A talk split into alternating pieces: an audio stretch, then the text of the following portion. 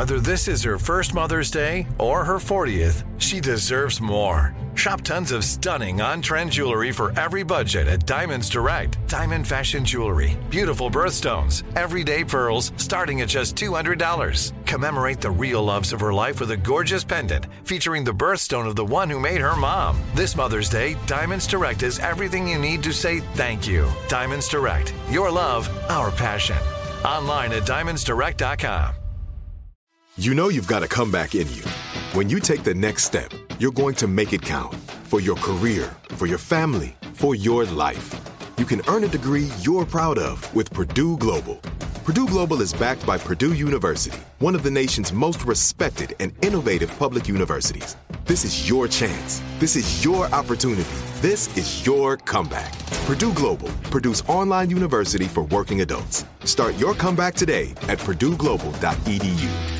What's up? This your boy Lil Duval, and check out my podcast, Conversations with Unc, on the Black Effect Podcast Network. Each and every Tuesday, Conversations with Unc podcast feature casuals and in-depth talk about ebbs and flows of life and the pursuit of happiness. Unlike my work on stage, I tap into a more serious and sensitive side to give life advice and simply offer words of encouragement, yet remind folks to never forget to laugh. Every Tuesday, listen to Conversation with Unc, hosted by Lil Duval on the Black Effect Podcast Network, iHeartRadio app, or wherever you get your podcasts presented by AT&T. Connecting changes everything. When you buy Kroger brand products, you feel like you're winning. That's because they offer proven quality at lower than low prices. In fact, we guarantee that you and your family will love how Kroger brand products taste, or you get your money back. So next time you're shopping for the family, look for delicious Kroger brand products because they'll make you all feel like you're winning. Shop now, in store, or online. Kroger, fresh for everyone. It's 11:38 p.m. at a Sicilian castle, and you're listening to Night Call.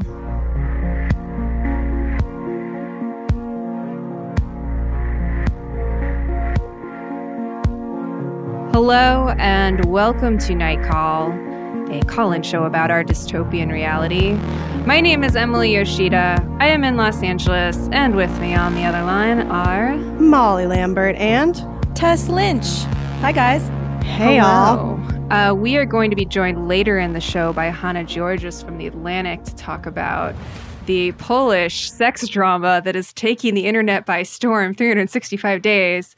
But first, let's take a night email Tess, do you want to read it? I would love to. Hello, Night Call. As I prefer to remain anonymous, I won't reveal my name or the venue where I work, but I can say that the measures taken to protect the staff are next to non existent. Social distancing is not enforced, and one of my managers wears an N95 mask against company policy, no less, which facilitates his breathing, but as you can surmise, does nothing to prevent a potential asymptomatic spread of the novel coronavirus. While everyone is required to wear face masks and wash their hands, the only social distancing is between guests. As we were returning, one of the higher ups had tried to convince us, rather poorly, that any leaked candid images, which was achieved through a certain vantage point where people looked clustered but were standing far apart. Working here, I can honestly say the space situation is like sardines in a can. I don't begrudge working hard for a living, but I find myself disgusted with how little care is being provided for the staff. And and we should say like this person um, we won't say where they work specifically, but it is like a, it's a theme park, it's an attraction, which you know obviously a lot of them are back up and running. I think probably a lot of them never closed in the first place. I believe um, they mo- they all did close because they had to. Um, yeah. And this is the first time, just because I follow a bunch of uh, theme park enthusiast mm-hmm. Instagrams. Mm-hmm. yeah. Um, and there's like a real schism because there are some people that are like traveling to theme parks, um, and the workers have been posting about it a lot, but they're also afraid of retaliation from the companies they work for, which is why we're not going to name any companies that anybody works for. If you call in and tell us about your experience, we will keep you totally anonymous, but we would love to hear more from people that are going back to work uh, under COVID and uh, seeing the sort of chaotic situation because it doesn't seem like anybody has a plan that is going to work. Like the right, and all the safeguards feel completely um, patchwork and not at all cohesive. I mean, even in Japan, they reopened theme parks. This was like a big thing that was going around Twitter today that I sent to you guys. And um, they were asking guests to refrain from screaming on rides because, you know, screaming, exerting your vocal cords creates more droplets uh, and spreads the disease more. And I, I believe their, their, their advice to guests was please scream inside your heart, which is um, yeah, note taken. Uh, the slogan of the year. Already doing it. Uh, but yeah, so it's just like stuff like that. Like at a certain point, it's like, well, why go on a ride that like screaming on a ride is more or less involuntary. It's like laughing at a funny joke. Um, so why put yourself in a position where there's a high likelihood that you would be screaming? Like why do all this these gymnastics to be like, oh no, you can do it as long as you don't have the most reasonable reaction to the thing you're doing.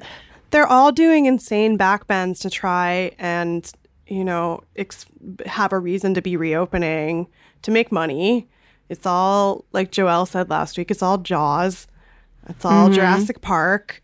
Um, and they must think the profit margins are worth it. You know, they must think the bad press isn't going to overwhelm the the influx of cash. And as we saw, a lot of these big companies also got bailed out. So it's all pretty gross. Did you guys see Twenty One Pilots got PPP loans? Yeah, like. Like I guess as a band, the they oh yeah because they lost touring money. Um, so I, I haven't gotten anything yet, but if 21 Pilots can do it. I don't think we've talked about it on the show yet, but just to have a mini uh, sports uh, sports call night ball segment, the NBA reopening that they're trying to do um, around Disney World seems like extremely fraught and like everything is already going wrong and they're still going forward with it because that's how badly they don't want to lose profits on sports capitalism.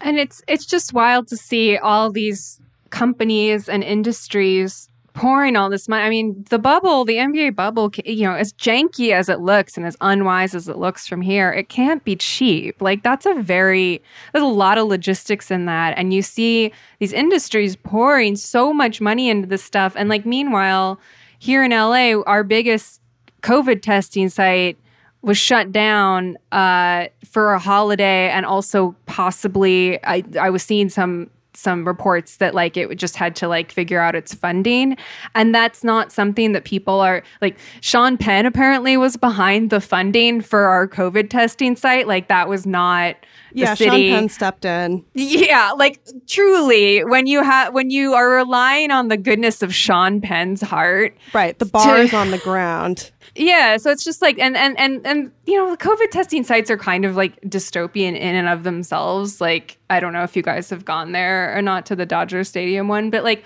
all, all this stuff that people set up as sort of these stopgaps is all a little bit dystopian, but that at least is like you know potentially for good and for for prevention of the virus like. I just feel like it's like there's no real escapism so anyone claiming they're going to create a space where you'll be like totally safe from the virus and it doesn't exist there is selling you a fantasy like las vegas just reopened as well uh, Insanity. Atlantic City. I saw some pictures of Atlantic City. All the um, the slot machines have individual barriers, plastic barriers around them. Ugh. They're like little sweat boxes.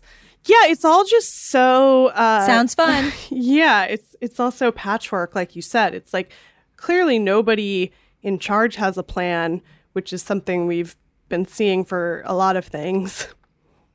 Well, I took um, my son to the doctor yesterday, and it was the first time he had been inside a building uh, since March that was not our home. Uh, and I was super He was super anxious about it. Uh, he wore a mask the entire time. It ended up, I think, being the right decision, even though it was just a checkup. Um, the kids his age only get checked up once a year, so I felt like it was important. But we were driving on like these huge lines to get into a snow cone store and also a vintage store. Yeah. And I was just like, wow. Mm-hmm. I'm like taking this. my kid yeah. to the doctor. We're, we're sweating. Yeah. We're so nervous about this. And meanwhile, there's like just maybe 35 people lined up on Melrose, not distanced at all, waiting to get a snow cone. It's very strange. I mean, as long as they weren't going into a snow cone store, I guess. I think I think they were, but I think it, with the vintage store, it's just that they have to wear a covering and there can't be people in there. But it just shows you like when the priorities, and I'm not faulting any small business owner at all. Like I, I think it's the problem is is much higher up the chain than what an individual store owner is doing. right. They should have paid. They should have paid everyone to stay home from the beginning. They Yeah, should have exactly. paid everyone to stay home, and they should still be doing that. Uh, we should still be under like the first lockdown, but they like opened back up, and immediately everything got real bad. One thing that nobody knows for sure if it's going to open back up is schools. School. Let's take a break, and when we come back, Emily will enchant and amaze us with the tales of dark academia.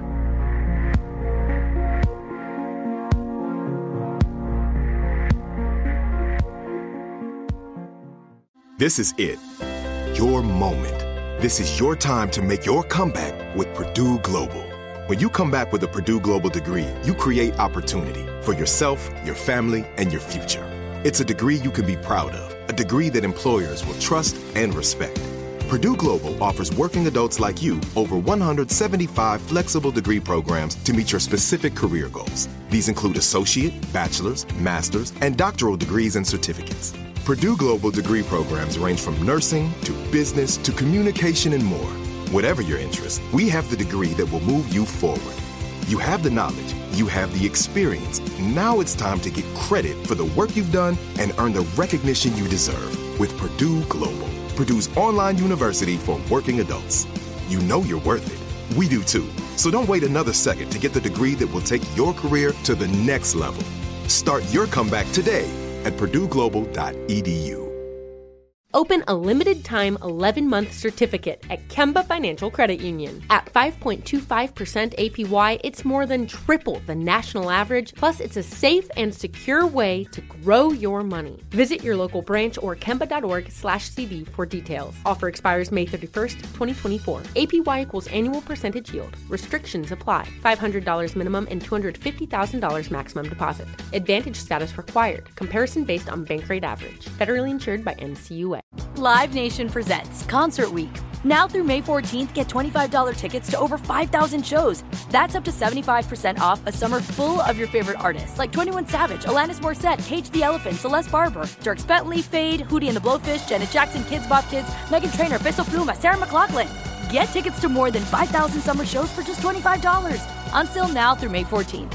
Visit LiveNation.com slash Concert to learn more and plan your summer with Sean Paul, Sum 41, 30 Seconds to Mars, oh, and Two Door Cinema Club. Are you still searching for your perfect place to call home? Well, now is the time to buy at Fisher Homes. If you're looking to move in before the end of 2024, May could be your last opportunity to start building your dream home and close before the year's end. If you're hoping to move in even sooner, Fisher Homes also has homes that are move in ready and waiting for you, where you can start enjoying the benefits of homeownership even faster. Schedule your personal tour with a new home advisor today at FisherHomes.com and make this spring the season you find your perfect home sweet home.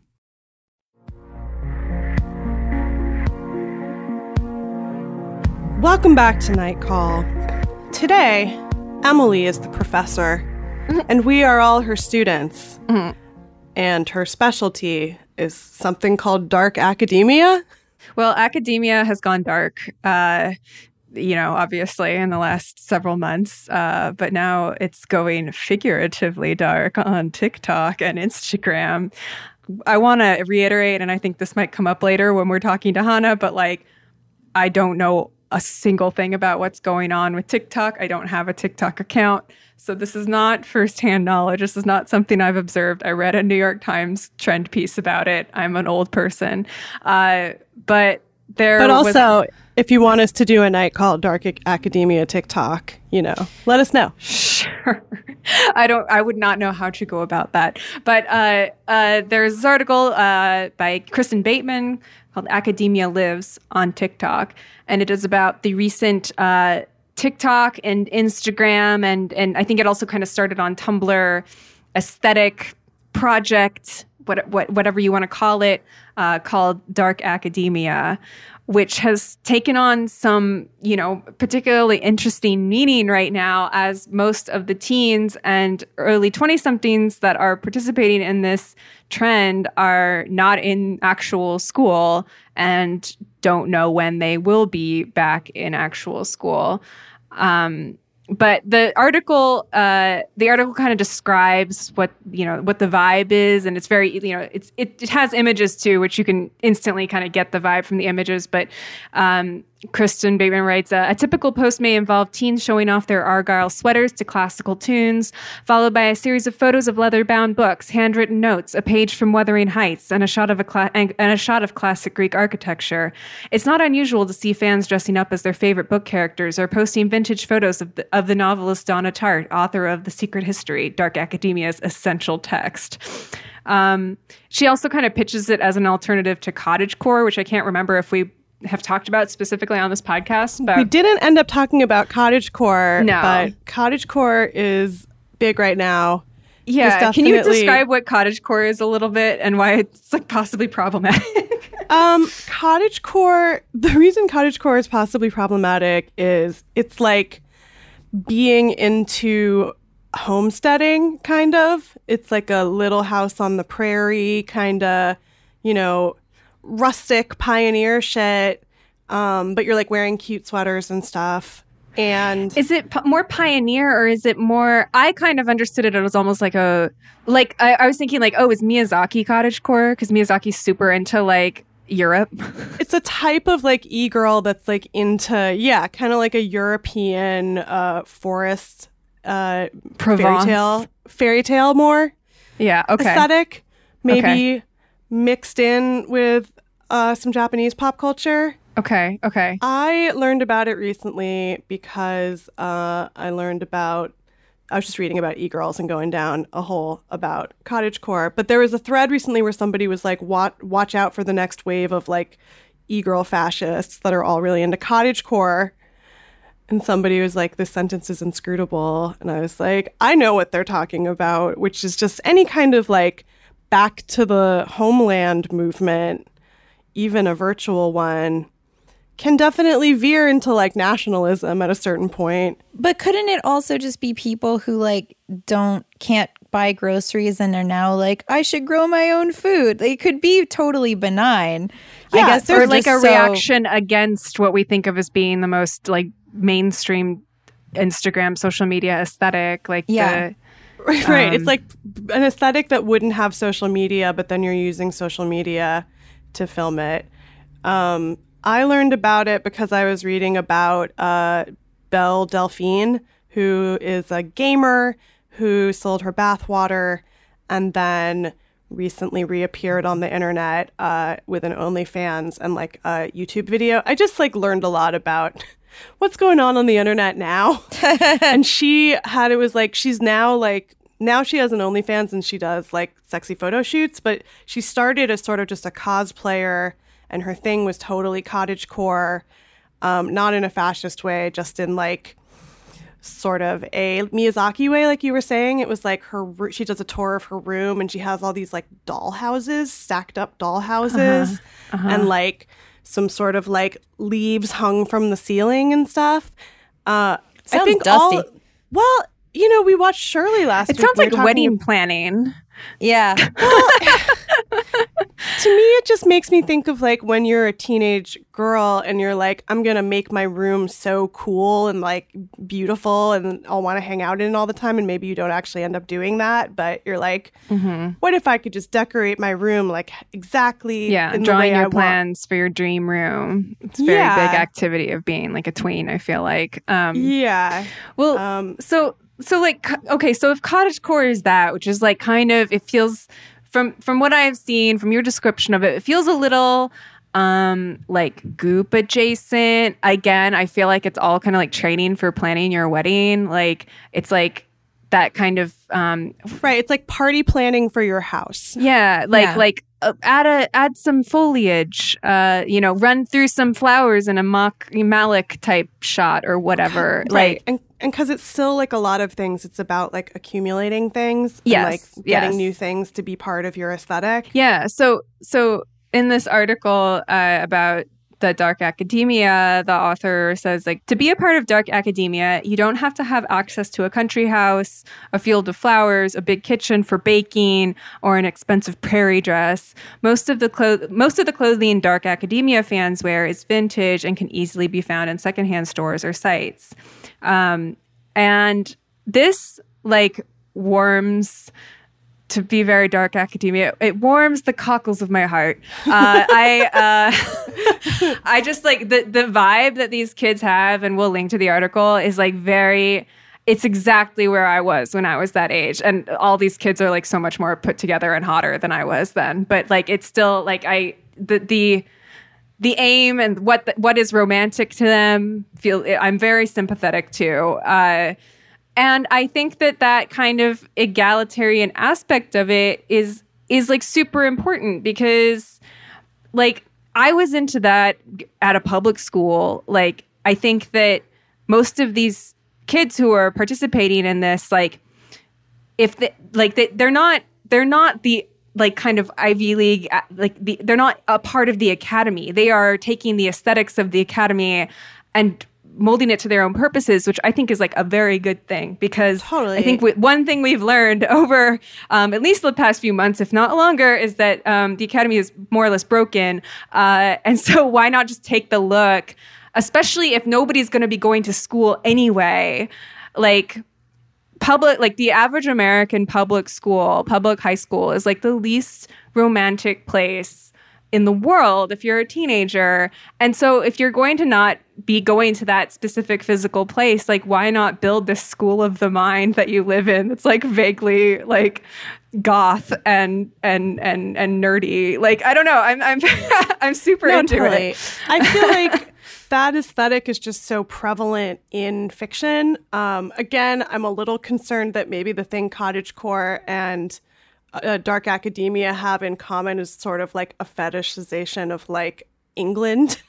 Um, right well British, is- like British, Yeah. you know, school uniform aesthetics. And then I was like, many of the things you are describing also describe Caroline Calloway, who is very into the academia aesthetic um, and has also done cosplaying as a bunch of like literary characters recently. It's kind of like it's like movie Twitter for books or something. it's like yeah it's the it's the fetishization of the objects and signifiers of like being a smart person which is like i think when you're a teen fine like do not hang on to that as you go into adulthood like i think that that can be very stunting in a way but i'm like fine like whatever like uh, it, it's it sucks to be a teenager right now and it sucks to like do school right now as a young person whether that's college or high school.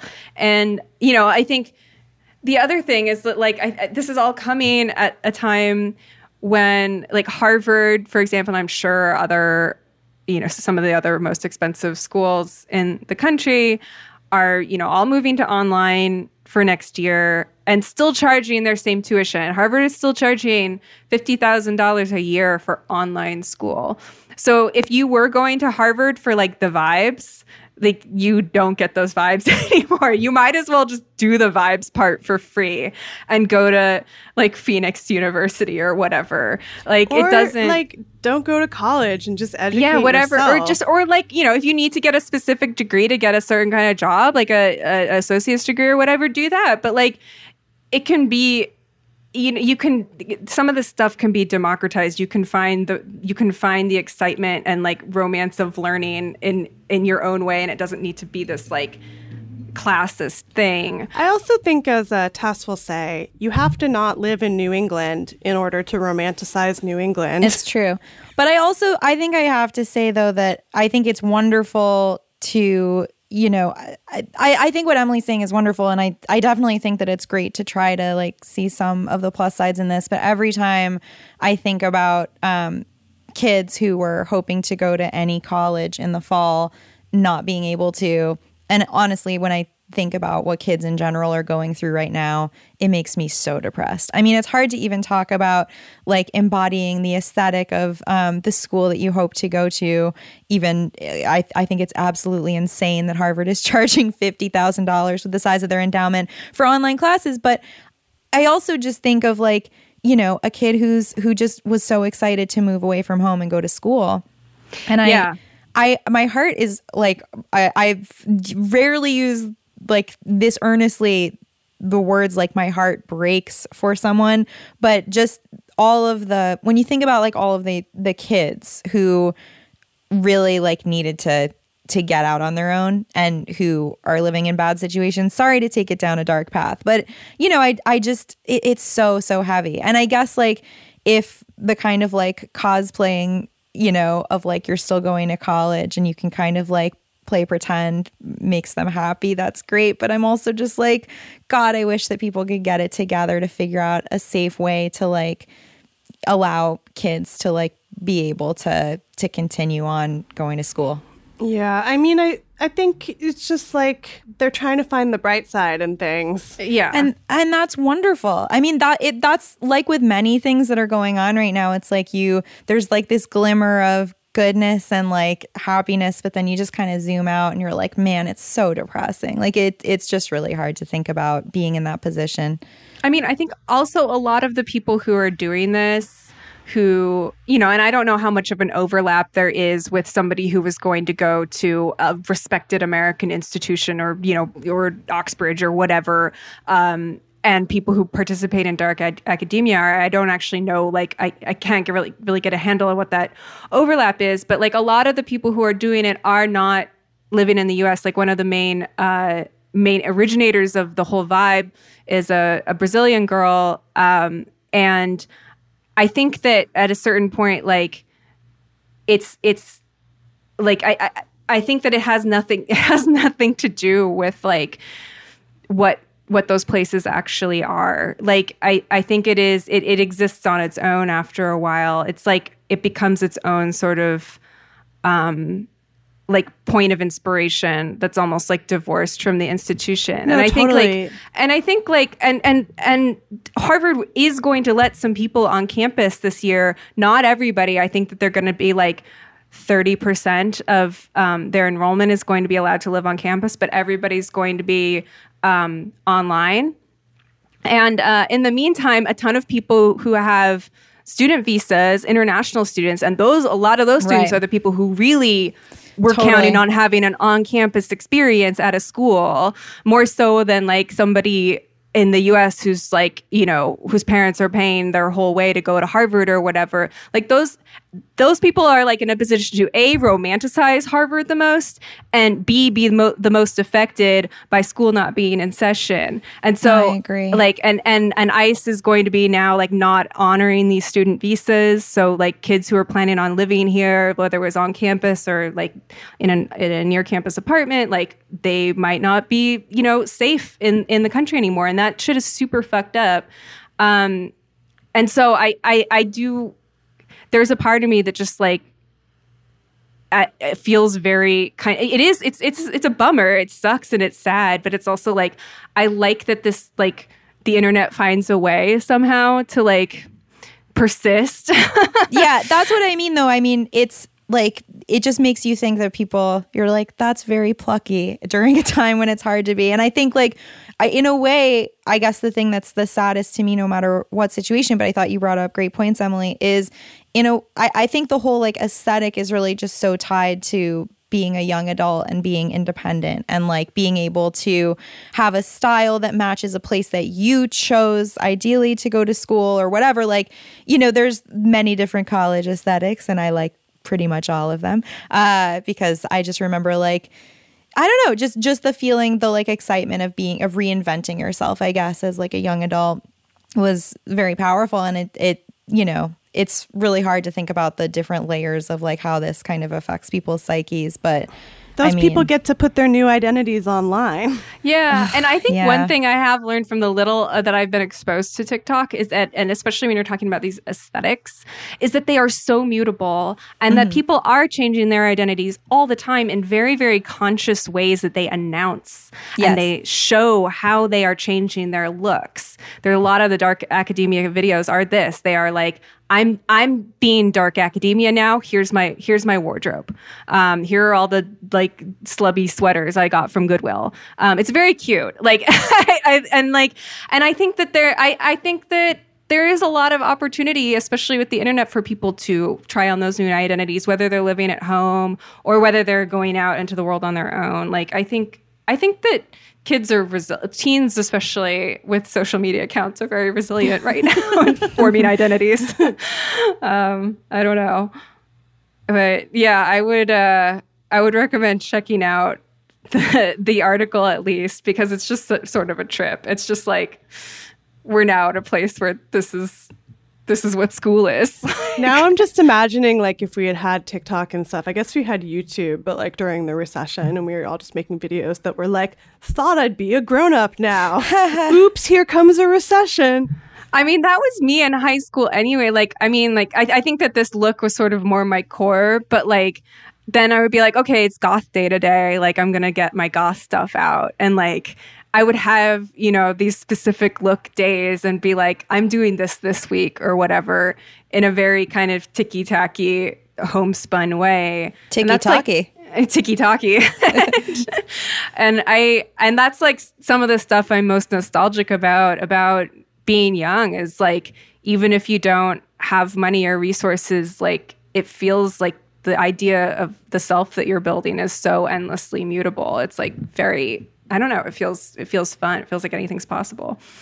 But yeah. Um, yeah, it's also just like it's funnier to cosplay the secret history than like Harry Potter. I know it's so much, and I'm sure that all these kids who like also, according to this article, are like super super progressive, like very like genderqueer, like like you know, are very very woke. Uh, are I'm sure that they're all abandoning their their childhood.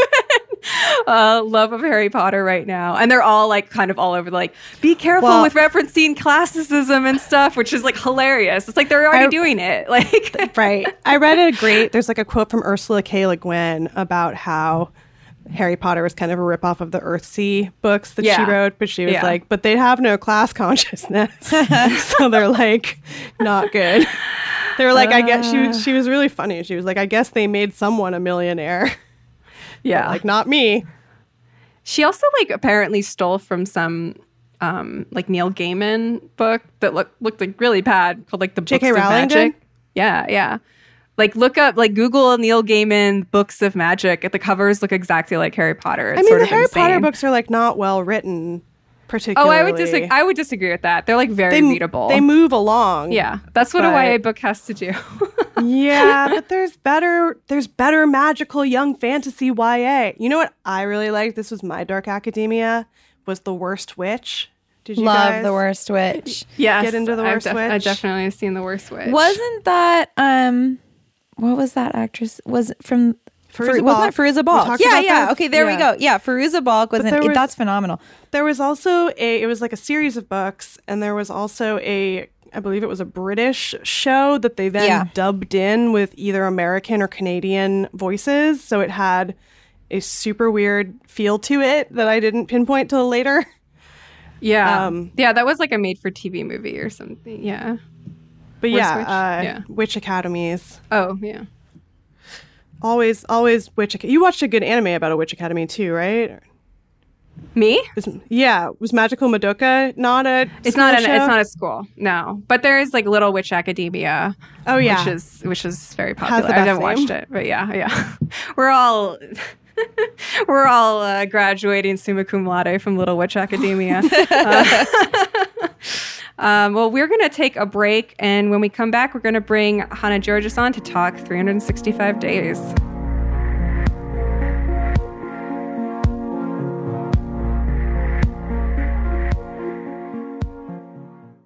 This is it.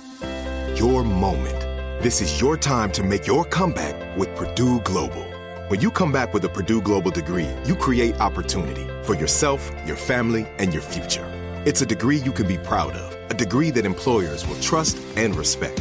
Purdue Global offers working adults like you over 175 flexible degree programs to meet your specific career goals. These include associate, bachelor's, master's, and doctoral degrees and certificates. Purdue Global degree programs range from nursing to business to communication and more. Whatever your interest, we have the degree that will move you forward. You have the knowledge, you have the experience. Now it's time to get credit for the work you've done and earn the recognition you deserve with Purdue Global, Purdue's online university for working adults. You know you're worth it. We do too. So don't wait another second to get the degree that will take your career to the next level. Start your comeback today at purdueglobal.edu.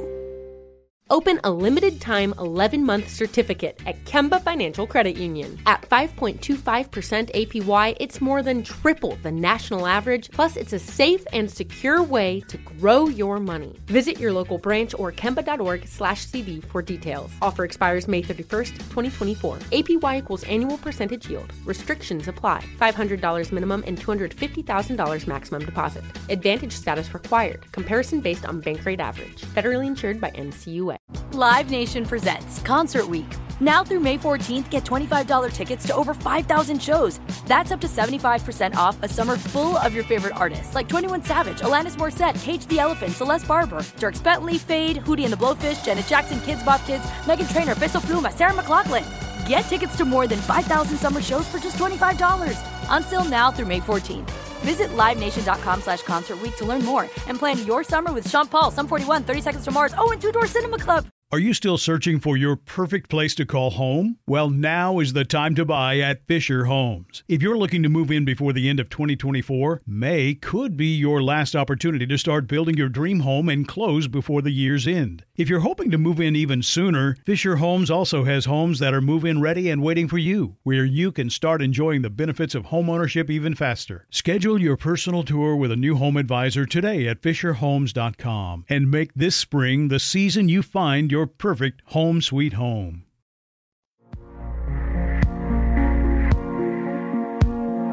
Welcome back to Night Call.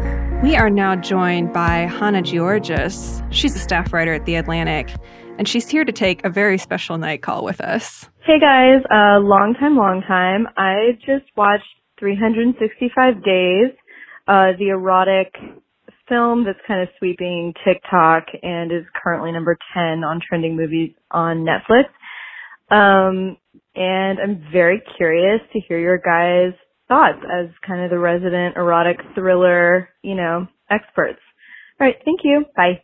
Wow, I feel very honored right now. Um, I have to say though, as maybe uh, not exactly a erotic thriller expert, not in the way that this caller says that we are, I did not know about 365 Days until I read Hannah's piece in the Atlantic about it. Um, which had you know a, a, headline I'm sure just like was catnip to me like why is everybody watching this mysteriously awful uh, erotic thriller on Netflix? And I was like click. Yes. Okay um, I'm editor that right now. Thank you. Why yeah. why was everybody watching this mysteriously terrible erotic thriller on Netflix? Well um, you know I think it's a bunch of things. It's like Netflix and their algorithm being mysterious as they always are. Um, but also I, it's just so weird and outlandish and i think removed from what kind of sex if any is happening right now in the world. And so there's something like haha like this is just outrageous. Look at these people. They're having sex outdoors and like there's something sort of like fabulous and wild about it. Um, that i think appealed to people right now in this moment where human beings are not really touching each other. Yeah. There's something like that's the opposite about COVID and lockdown about like the drone shots of like fucking right. on the yacht. Right. like the opposite of where we are right now. Right. Like that's always a ridiculous thing for most people. And now it's just like, huh, what, a, what an outrageous concept. They're outdoors having sex. It's like, no, this would always be weird, but sure, we'll call it this now. Yeah. Any I, human contact is now science fiction. That's right. true. Yeah. Right.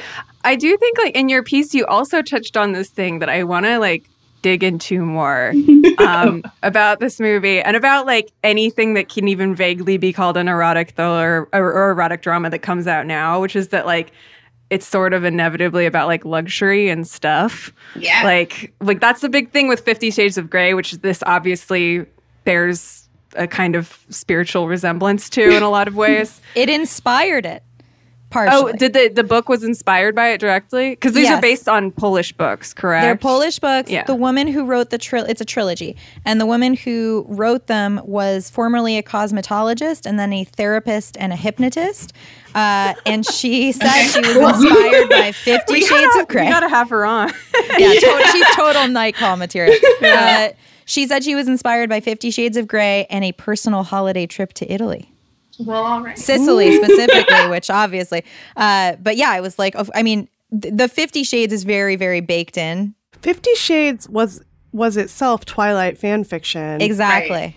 There's just a lot of iterating happening. yeah.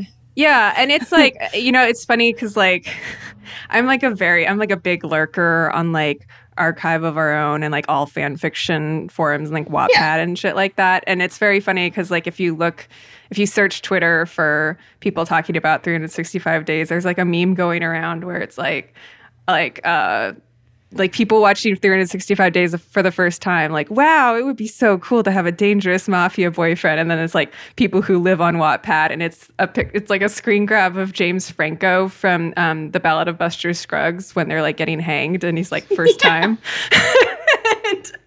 because it's just like the the template of this movie and like the the way that the plot works is like just ground level fanfic um like erotic fanfic stuff. Um yeah. There's something i mean there i think that, that there's there's some appeal in that too right? That people can just put can graph whatever their own personal things are onto this movie because there's not actually really a cohesive storyline or real characters to latch onto. Like these aren't people so much as they are like stock characters to sort of Yeah. imbue with your own whatever Honestly, Yeah. it makes so much sense that a beloved genre to Nightcall softcore would come back during lockdown because everyone's Yeah. trapped at home at all times. And I feel Yeah. like one thing the streaming wars have been missing is like the softcore element that made premium cable such a hit and that maybe spawned a lot of these erotic thrillers because we've said a lot. It's like you can get away with anything if you say it's European.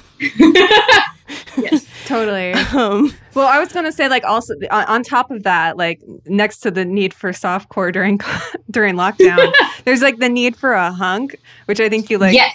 get into the star of it who, whose name I'm, i was trying to look up again um who's like become kind of the Michele spiral celeb yes um yes He also And- sings a bunch of the tracks, which are yeah really the soundtrack is its own okay, for the audience who may not have seen this movie, such as me, can you give me a brief rundown of you know how many of the night call uh, erotic thriller bingo things are getting checked off in this movie? I should check you know like what happens in this movie? So he's a millionaire and he kidnaps her. I want to hear Hannah try and do it, and we can jump in because I feel like your piece made us watch this movie, and so I want to hear. sorry every time you say that i'm like what have i done We're grateful. Um, We're grateful. Oh yeah, thank you. So this man named Massimo, who's played by Michele Morrone, this this like honk heartthrob figure who becomes his own thing, um, sees his father, who's a like the Sicilian mob boss, be murdered like right in front of him. Like he gets splattered with his dad's blood. It's like right there. And as this is happening, he looks off into the distance, and they're like on this like lighthouse structure near the sea. Like they're just kind of in the middle of the ocean on this structure. And he looks out his as his dad gets shot and he sees this woman in the distance and he decides like that she's like some apparition and he has to find her and he becomes obsessed with her and like ages later you find out like okay it's this woman you know Laura the woman who's the you know, Laura Biel. yes the other protagonist and it turns out that she's this Polish woman fast forward and he kidnaps her and tells her that she basically has 365 days to either fall in love with him or he'll like release her. And she, you know, shockingly like does soon on, soon into the arrangement. and then they have just a lot of really outrageous and uh, impractical sex. But that's mostly it. There's like some other stuff that happens. Please describe the sex more. There's you, you honed in on the spit aspect, which I feel is really the zeitgeist here. I, I still kind of can't Not a lot. they let me do that. Um, in in one scene, there is a lot of spit. Really? is- okay.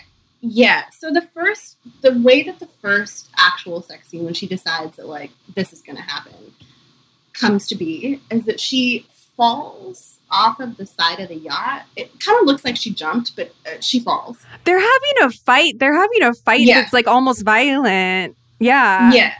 But then he jumps in to save her, and she's overwhelmed with gratitude and decides that you know she loves him now. They're going to have sex, blah blah blah. So thus begins this like incredibly long sequence It's where they're having it's like panoramic shots of like the yacht, the water, Yeah. the island, like anything that you can, and like you can see them as like tiny little blips on the yacht having sex, but they're just they're it's from so many different angles, and the kind of closer up ones. In one of them, he's like about to go down on her and spits, and that like there's a whole sort of close shot of that, Okay, and people are we- really responded to it. is there is there full frontal in this movie? Not for no. Not not quite. It's like you know, it's softcore. mu- it's softcore. It's softcore. But also, I should say that I found this movie so unsexy, and it's really for a, a few reasons, right? But okay, Hannah, was it also for you because of the soundtrack? The soundtrack, Yeah, the soundtrack is so- insane. as yeah. soon as you start to be like, huh, maybe, then they play either um Michele Morrone's like his tracks, which I think have some really goofy names, like hard Yeah. for me. um, it's so bad. But then there's also these songs by a band called Everybody Loves an Outlaw, and they're from Texas. And that's the more kind of like weird, easy listening ish, soft rock kind of thing. They're like, I think there was some streaming platform that had the hills for a while and um replace they had to replace all the songs because they couldn't have the right they didn't have the rights. So it was this like weirdly anonymous pop that sounded you know, kind of just off a little bit because it was made in a lab. That's kind of what this all Yeah. sounds like. Yeah, yeah. it does. It sounds like it's supposed to soundtrack like a movie about a girl who like goes to college somewhere in like the Pacific Northwest. It just like you're like this just doesn't fit what I'm being asked to consume. Yes. It is so far from a sexy vibe. It's like a it like studying hard vibe. Yeah. I feel like we all we all did not have like a particularly sexy reaction to nine and a half weeks, which is oh, another Oh, classic of the for genre. Speak for yourself. I don't Yeah. remember. Wait, Am you recalling didn't? You mean you're saying you didn't have a sexy reaction to nine and a half weeks? I mean, it felt sort of clinical. No, Oh, no, oh, no, no, no, no, no, no, no. I had an opposite reaction to that movie. Sorry. Same. Wait, Hannah, have you seen Nine and a Half Weeks? I haven't. Oh, It's like a really good antidote really to this. I think. I think Yeah. it's kind of great. There's a long tradition of movies that get really bad reviews and then are really popular with people because they're so horny. And Yeah. it seems it sounds that. like yeah, me too. Sometimes that's what you want. I uh so like I went into watching this, you know, I I was uh you know, I'll prep to to watch a certain thing after reading your article and then there um there was this sort of controversy that surrounded it. Um the singer Duffy uh penned kind of open letter basically taking Netflix Netflix to task for rom- what she said was romanticizing and glorifying um, what's essentially a kidnapping and a trafficking story, uh, and and she herself had been a victim of of this kind of crime, uh, I guess, a couple of years ago. So she was just uh, so I I kind of went into it being like, oh no, is this like more radioactive than I thought I like like it was more radioactive thing than I thought I was getting myself into. Um and I think like and it so it made me more attuned to the kind of um the kind of violence and like fucked up psychology that was going on in this like in a way that I was for nine and a half weeks um just because I think that, that that's like just a good movie about that that's like depicts that stuff. But this is a bad movie that depicts that stuff but i was still very like attuned to it and thinking about like i think especially we watched we watched um starship troopers last week uh, which is a great movie and perennially uh, relevant, especially now. And I was thinking about like how much that movie is about like violence and force and taking things by force and like a culture built around force. And there's so many times in this movie where like especially in the first half where she's like where he's like kind of getting in her like getting in her personal space like kind of threatening her sexually and she always says like or what you're gonna kill me and i, I always thought that was so interesting because there's this thing where it's just like this guy is so aggro but all he can threaten is violence and in, in a way that's like constantly questioned by the female character in a way does it feel like he might actually kill her that's my question I mean, he's like a murder. He kills other people. Like that's the whole mafia boyfriend trope. Right. on- He's sexy and he like keeps his secrets. yeah. Right. Yeah, I, it definitely felt like he is capable of violence for sure. But I, I do think Yeah. that you know, at least for me, I never felt like he was actually going to kill her. Right, like because the whole the whole thing of it is like here's this like guy who kills people and he does all this bad stuff, but like really he has this like intense soft spot for you. And it's like that's so messed up on like a million different levels, and also Yeah. like he does kind of hold to having a thing for her, like however messed up it is. I feel like everyone litigated this a lot when Fifty Shades of Grey came out. There was a lot of like, well, if it's fantasy, like, can it show something that's really fucked up? You know, and we acknowledge that it's fucked up, or does just the act of showing it always like fetishize it? I still don't know what I think. I think it's case by case. Um, obviously, like I, I understand why Duffy doesn't want to watch it. You know, Yeah. um, I I feel like something like this. I'm like it's a this is a bad movie, but I'm kind of grateful for like there is something that a movie like this is uniquely positioned to be able to expose about like attitudes about sex and violence. Yeah. Um yeah. Paul Verhoeven said that about Starship Troopers. He was like, "You can, sh- yeah, you can show as much violence as you want, but you can't show a tit, can't show a titty in American movies, or they'll give you like an NC-17," which is totally true. So I think also just having a movie that has a lot of semi-full nudity uh, and sex in it is is always how they've marketed a certain type of European art movie to Americans. And yeah, I think a lot of people, it's like it's not so much the European, you know, if a movie is like highfalutin enough, obviously, it's, you can put lots of sex in it and it will get Oscars. But like this seems like it's kind of trashy. Oh yeah. Oh, Uh, absolutely. and that the- Tremendously trashy. and that the dissonance is all between like how sexy it's supposed to be and how like skin crawly it actually is. Well, it also makes no sense. And I think Hannah brought that up like really well uh, in your piece when you kind of said that it it reflects our surreal reality and and how things feel very off.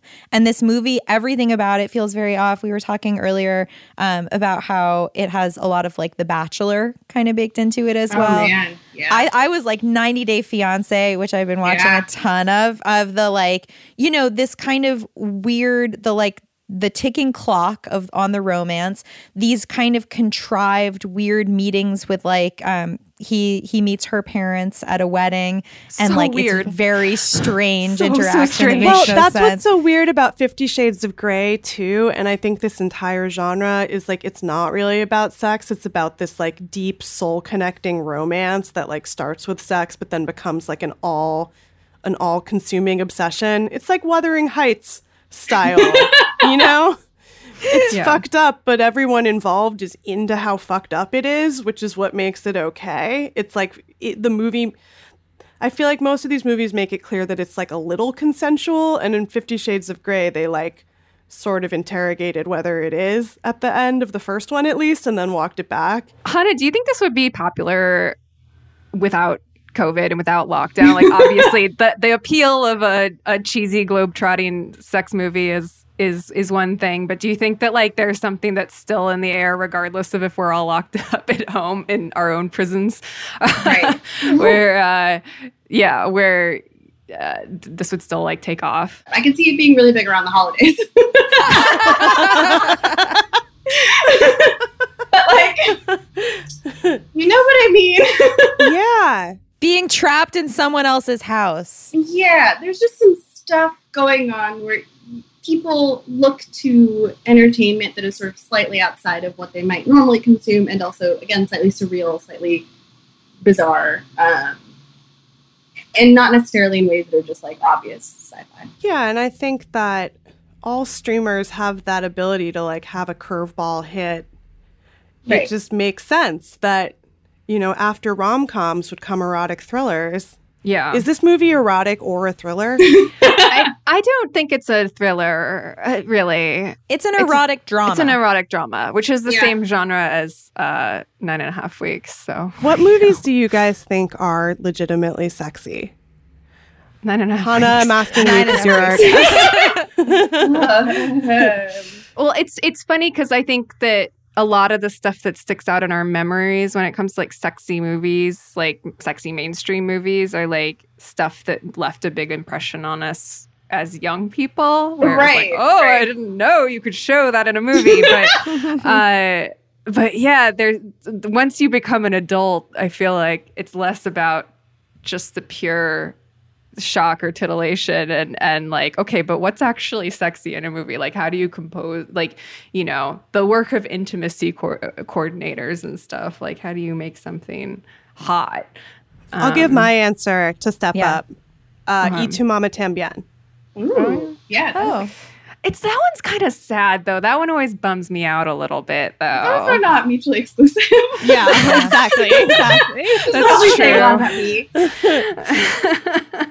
Two can play that game. The, Oh, the that's a Victor great movie. And Morris Chestnut. I mean, honestly, because I think anything with Morris Chestnut in it is like by default just gonna be sexy, especially that era. But I do think that they there was a particularly interesting thing that they did with like the gender dynamics and that like in retrospect not always perfect, but like there was an interesting kind of play between the two of them. And I, I enjoy a back and forth um, like that. Yeah, Yeah. totally. That is like a great screwball comedy. Yeah. Like 90s screwball comedy. Love a battle is like Yeah. Mhm, mhm. I literally just keep thinking of movies where people fight. okay, okay, okay. Which is not Well, even going to go there. it's also i mean it, it's it's interesting when you think about it in terms of directors who are good at it like i do think that Cuarón is really good at at at sex scenes. Um like Y tu mama tambien is like a you know one of the more memorable examples but i think in general he's just like good at intimacy in movies. And i think that's such an interesting thing too because i think it's really important to have directors who can who are like smart and sensitive about that stuff. But it it also like sometimes you end up with an Adrian Lyne who I think is really good and at depicting that stuff. But when you learn about how the sausage sausage was made it's sometimes a little bit like ooh sounds like it wasn't a fun set to be on. Sounds like people were really Right. uncomfortable. So you know i- it's, it, that's not always and that's not always apparent from from watching the the thing itself. Like I can't imagine that the the 365 days director whose name I don't even have in front of me right now, but like I can't imagine that they that this was a particularly nuanced or like progressive set just because it's not a particularly nuanced or progressive movie, but um, maybe it was. I don't know. We don't know. We don't know. we have I no will idea. tell you who directed this movie, by the way. It's Barbara Oh. Bialowas and lady. Tomasz Mandes. Yes, I, and and I like that it was written. the The writer's name is uh, Blanka Lipinska. Uh, I mean, Yeah. I I think that kind of lends it a little bit of, I don't know, not insulation. Like Du- Duffy's letter was really. Obviously, it was important to read that perspective. She'd only recently talked about this publicly about her experience of being kidnapped and abused and everything. So it was you know, it, I I definitely respect that she took everyone to task for this, and it was something that I felt was important to keep in mind uh, watching the movie. But I I do think the fact that like Fifty Shades, it was written by a woman, and it has like there's knowing that it kind of does inform like how you can choose to view the movie.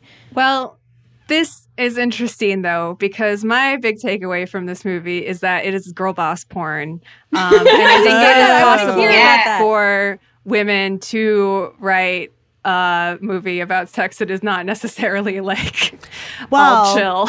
Like, Jo- but- Joelle just, uh, our producer Joelle just chimed in on chat to suggest Bound by the Wachowski Oh sisters. yeah. Oh yeah. Mm. The Wachowskis are also really, really good at that stuff. I was just like Yeah. going on and on about Cloud At- Cloud Atlas recently, which like for all its faults, I think is really good at just Um, like intimacy. I just realized none of us have mentioned Portrait of a, a Lady on Fire. Oh. Everybody was Well, very horny for. I Oh still haven't seen it. And What? I want to say, I know. Also The Handmaiden, Oh, yeah. um, extremely good horny movie from recent times. Yeah, I think it it you know, people were really into showing saliva on screen when I went to AVN in like 20 whenever. Um, and a lot of like women especially were very into like I want to show like crazy rough sex and like just cuz I'm a woman doesn't mean that I don't want to see that. Um, and so I think that yeah, I think this movie it's like it's intended probably as just sort of like a fantasy. Uh it doesn't seem like a realistic depiction of maybe anything. right.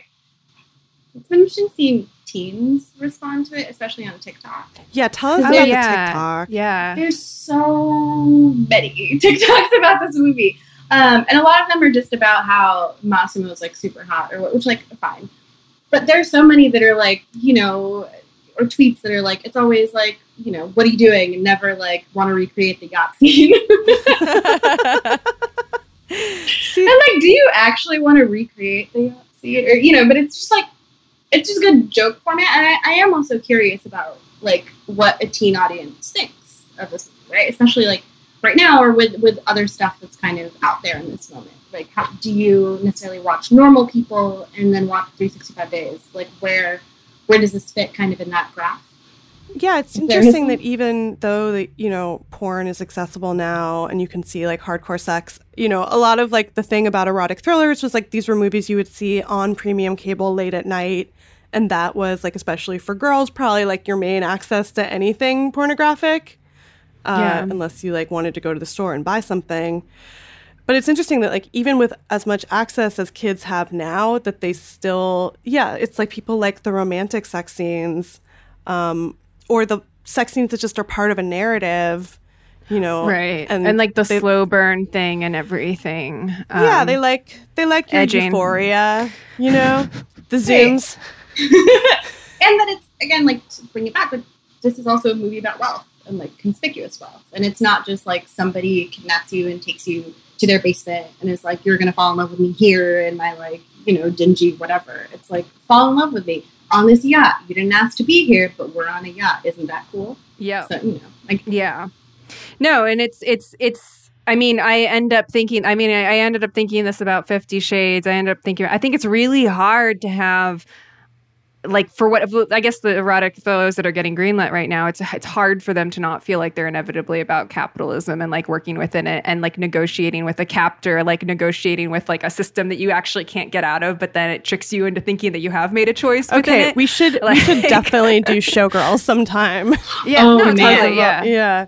Um, because I think it's about that. And I think that's another movie that's like not at all sexy, but it's like it's not really about sex, it's about capital. And there is this idea built into everything that like if you have enough money, you can buy anything you want, including people as, you know, sex objects. Uh, that these movies are not critiquing. These movies are just like, and that's great. Who doesn't want to be like a sugar baby? Well, I actually like it. Maybe it's just like the confluence of watching these things at the same time, but like just because I've been watching I May Destroy You right now, um, I was just Oh, thinking man. about the like the weird kind of territory that these two works share oddly, especially when it comes to like, yeah, like what you think are your choices within a given set of parameters and like what um like the idea of lost time like she has in in in in 365 days she has some sort of heart condition so she's constantly swooning and at first i'm like oh that's so goofy like this swooning lady who keeps having to get like rescued by this gangster but then i was like there is this weird sort of non-linear feeling to it where it's just like and then i passed out and i woke up and i was on a yacht like which is very Yeah. Like also Epsteiny too in a weird way. Like, but this idea of just like losing, like truly losing agency at times and not even realizing it is really creepy. Like, it's very, um, yeah, it's it, and and I, I was just thinking about like you know you could watch something that deals with that in a lot more like nuance and uh, with uh, I may I may destroy you, but those things were on my mind I guess going in. Um, I thought one of the reasons I'm hypothesizing wildly here that people, especially teens, might have connected more with 365 days than if it were presented to them at a time when they weren't under quarantine is it's also kind of a fantasy about not having to make any decisions, like the decision anxiety that we all feel, particularly when it comes to travel or being in unfamiliar surroundings or being around other people. I was like, because I was wondering at one point, I was like, this kind of reminds me of the trip, like the trip to Italy, the trip to Greece. I've been like rewatching some of the trips over quarantine because all I want to do is just see people in like unfamiliar places, places where I'm like, will I ever be able to leave I've been my city? doing the exact same thing, but with Below Deck. Oh yeah, totally. um, the greatest show in the world um, on Bravo about people who work on a yacht. It's so good because it's about the people who work on the yacht rather than like the it like is they're constantly like dogging on the rich people and being like, who would pay for this? like, yeah. There's a below deck it. podcast on iHeart, right? Yes. I think Um, Anna is on that maybe. I wanted Uh, to say also though, it seems like just in that idea of being trapped in your house with your family, unless you live in like a hype house, unless you're like a fully advanced teen who yeah. uh, lives by themselves in a hype house, is that it's like fantasy is also about privacy in your head, yeah. away from other people. Absolutely. One of the most fraught things though right now is is the fact that when you make a decision to leave your house at all, even just for your own survival, like to get food or, you know, to seek like emergency medical treatment, there is the feeling that that could be a horrible decision that you're making. And I think like, you know, at one point um Laura says of Massimo that, you know, one of the things that she really loves about him is that she feels like a little girl because she feels like protected and defended. And basically she's like he makes he makes all of her decisions for her. They only fight when she like decides to make her own decision. Obviously that's problematic thing in general, but right now when it's so scary to make decisions, I think like the fantasy aspect of it is partially like someone shows up and they just put you here and they tell you to do this and they tell you to do Mhm. that and you get you either enjoy it or you don't, but you don't have any responsibility for that decision making. I would pay so much money to be on autopilot for just like a little Oh, while. man. Yeah, right? me And this is obviously not that. it's very Yeah. different. And also, like, if I could just assign somebody else decision making power for a little while. Yeah. Yeah. It's the sub fantasy. I think the algorithm is part of that fantasy because I think people also want to be told what they should be watching. Yeah. uh, a little bit. And yeah, I think that top 10 works really well as just propaganda to make you be like, what is this? Shall I dive in? Other people like this. Should I? Right. Hannah, I'm what have you been too. watching lately that is um like that you actually really genuinely love right now? um, I, I've, I've also been watching I May Destroy You. I watched an episode last night. Um, I started season one of True Detective because a friend recommended it and has been trying to get to get me to watch it for ages. And it's Yeah. amazing. And also, like, I need to find another show because I can't only be watching I May Destroy You and True Detective. It's just Yeah, not that's, good like, inside too much in my brain right now. so Oh, my Lord. I'm I'm probably gonna start below deck to kind of counterbalance. Oh, yeah. it is because it can't. It's right now. It's pretty. It's pretty untenable. Yeah, um, pretty it's bleak. literally like those two things, and then uh, my partner and I, and I watch Dexter every night, which is like lovely, Nice. Wow. and also again, yeah. This is like hardcore. like, it's funny because like my preferences are so far outside of that. Normally, I'm like, what rom com is there? Like, is there a cooking show? Can I watch something? you know? And now I found myself watching three like very heavy and like lightly murder slash crime focused shows. Yeah, yeah. Dexter was y'all? one like one of the first shows I remember I like couldn't eat while I was watching it. It was too gross. We're like on season four, and I'm like, how did I get here? I can't Yeah. really do. I'm not good at like murder, like violence. It doesn't, you know. But we watched uh, Barry before that, and I was like, this is funny. I could maybe do another serial killer show. And Dexter's bloodier. Mm-hmm. You're getting all of Emily's respect for what having like the gothist slate. Yes. shows. I, I just need to reiterate, this is not my usual slate. I don't think any of us are on our usual slates though right No. now. We're all branching out in ways we I never truly, thought would. I truly I just watched Below Deck, and I'm at like different points in the timeline because I go to the earlier seasons. I just watched the pilot yesterday for the first time, and yeah, it's just they're always somewhere you want to be. It's always like, you know, they're in the south of France. Is that water? They're in Cannes. Right. I could use another Love Island season, honestly. I would like for one to uh, materialize. You watched that, right, Molly? You were a Um, Love Island. Love person. Island? Oh yeah. I Yeah. find British reality television to but then that also like Love Island, some fucked up stuff happened uh, with the host and uh right. nothing is like just pure escapism No. anymore. Except, Below for Deck. And also Toast of London. I was gonna say the opposite, Hannah, of everything you've been watching is Toast of London. Uh, oh, you know what else is what what we do in the shadows, I Yes. find to be like so silly and enjoyable. Yeah, just like silly stuff is good right now, I think. Yeah, it Just hits that weird stuff. That weird, yeah, like it's so it just makes me happy, which is like I'm trying to watch more things that do right. that.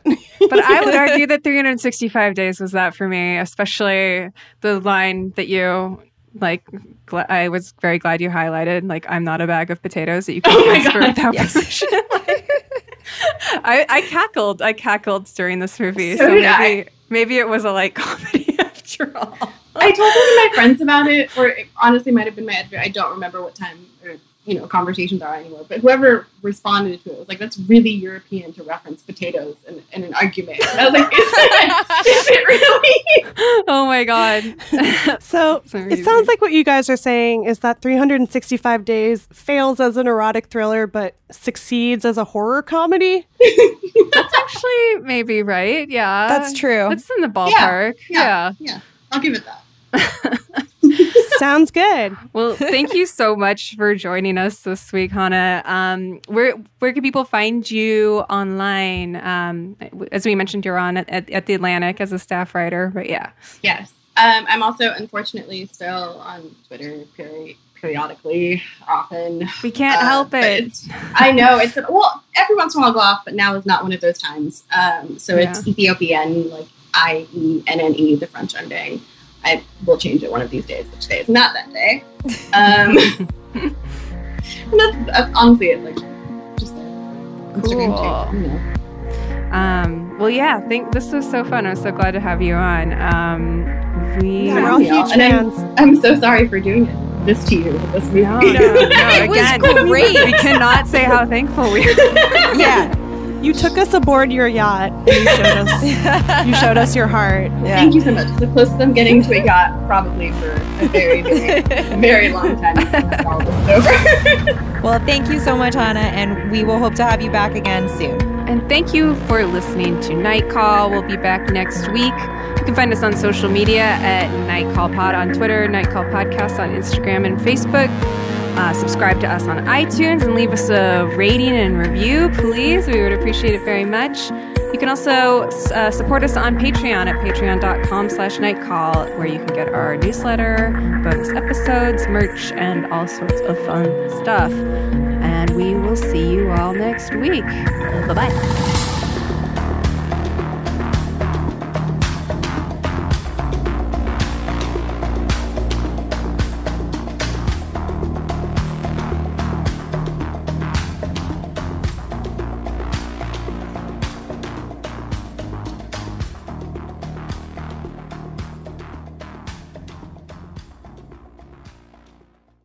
Open a limited time 11 month certificate at Kemba Financial Credit Union. At 5.25% APY, it's more than triple the national average, plus, it's a safe and secure way to grow your money. Visit your local branch or kemba.org slash CD for details. Offer expires May 31st, 2024. APY equals annual percentage yield. Restrictions apply. $500 minimum and $250,000 maximum deposit. Advantage status required. Comparison based on bank rate average. Federally insured by NCUA. This is Malcolm Gladwell from Revisionist History. eBay Motors is here for the ride. With some elbow grease, fresh installs, and a whole lot of love, you transformed 100,000 miles and a body full of rust into a drive that's all your own. Brake kits, LED headlights, whatever you need, eBay Motors has it. And with eBay Guaranteed Fit, it's guaranteed to fit your ride the first time, every time, or your money back. Plus, at these prices, you're burning rubber, not cash. Keep your ride or die alive at ebaymotors.com. Eligible items only, exclusions apply. Live Nation presents Concert Week. Now through May 14th, get $25 tickets to over 5,000 shows. That's up to 75% off a summer full of your favorite artists like 21 Savage, Alanis Morissette, Cage the Elephant, Celeste Barber, Dierks Bentley, Feid, Hootie and the Blowfish, Janet Jackson, Kidz Bop Kids, Meghan Trainor, Peso Pluma, Sarah McLachlan. Get tickets to more than 5,000 summer shows for just $25. Until now through May 14th. Visit LiveNation.com slash Concert to learn more and plan your summer with Sean Paul, Sum 41, 30 Seconds to Mars, oh, and Two Door Cinema Club. Are you still searching for your perfect place to call home? Well, now is the time to buy at Fisher Homes. If you're looking to move in before the end of 2024, May could be your last opportunity to start building your dream home and close before the year's end. If you're hoping to move in even sooner, Fisher Homes also has homes that are move in ready and waiting for you, where you can start enjoying the benefits of homeownership even faster. Schedule your personal tour with a new home advisor today at FisherHomes.com and make this spring the season you find perfect home sweet home.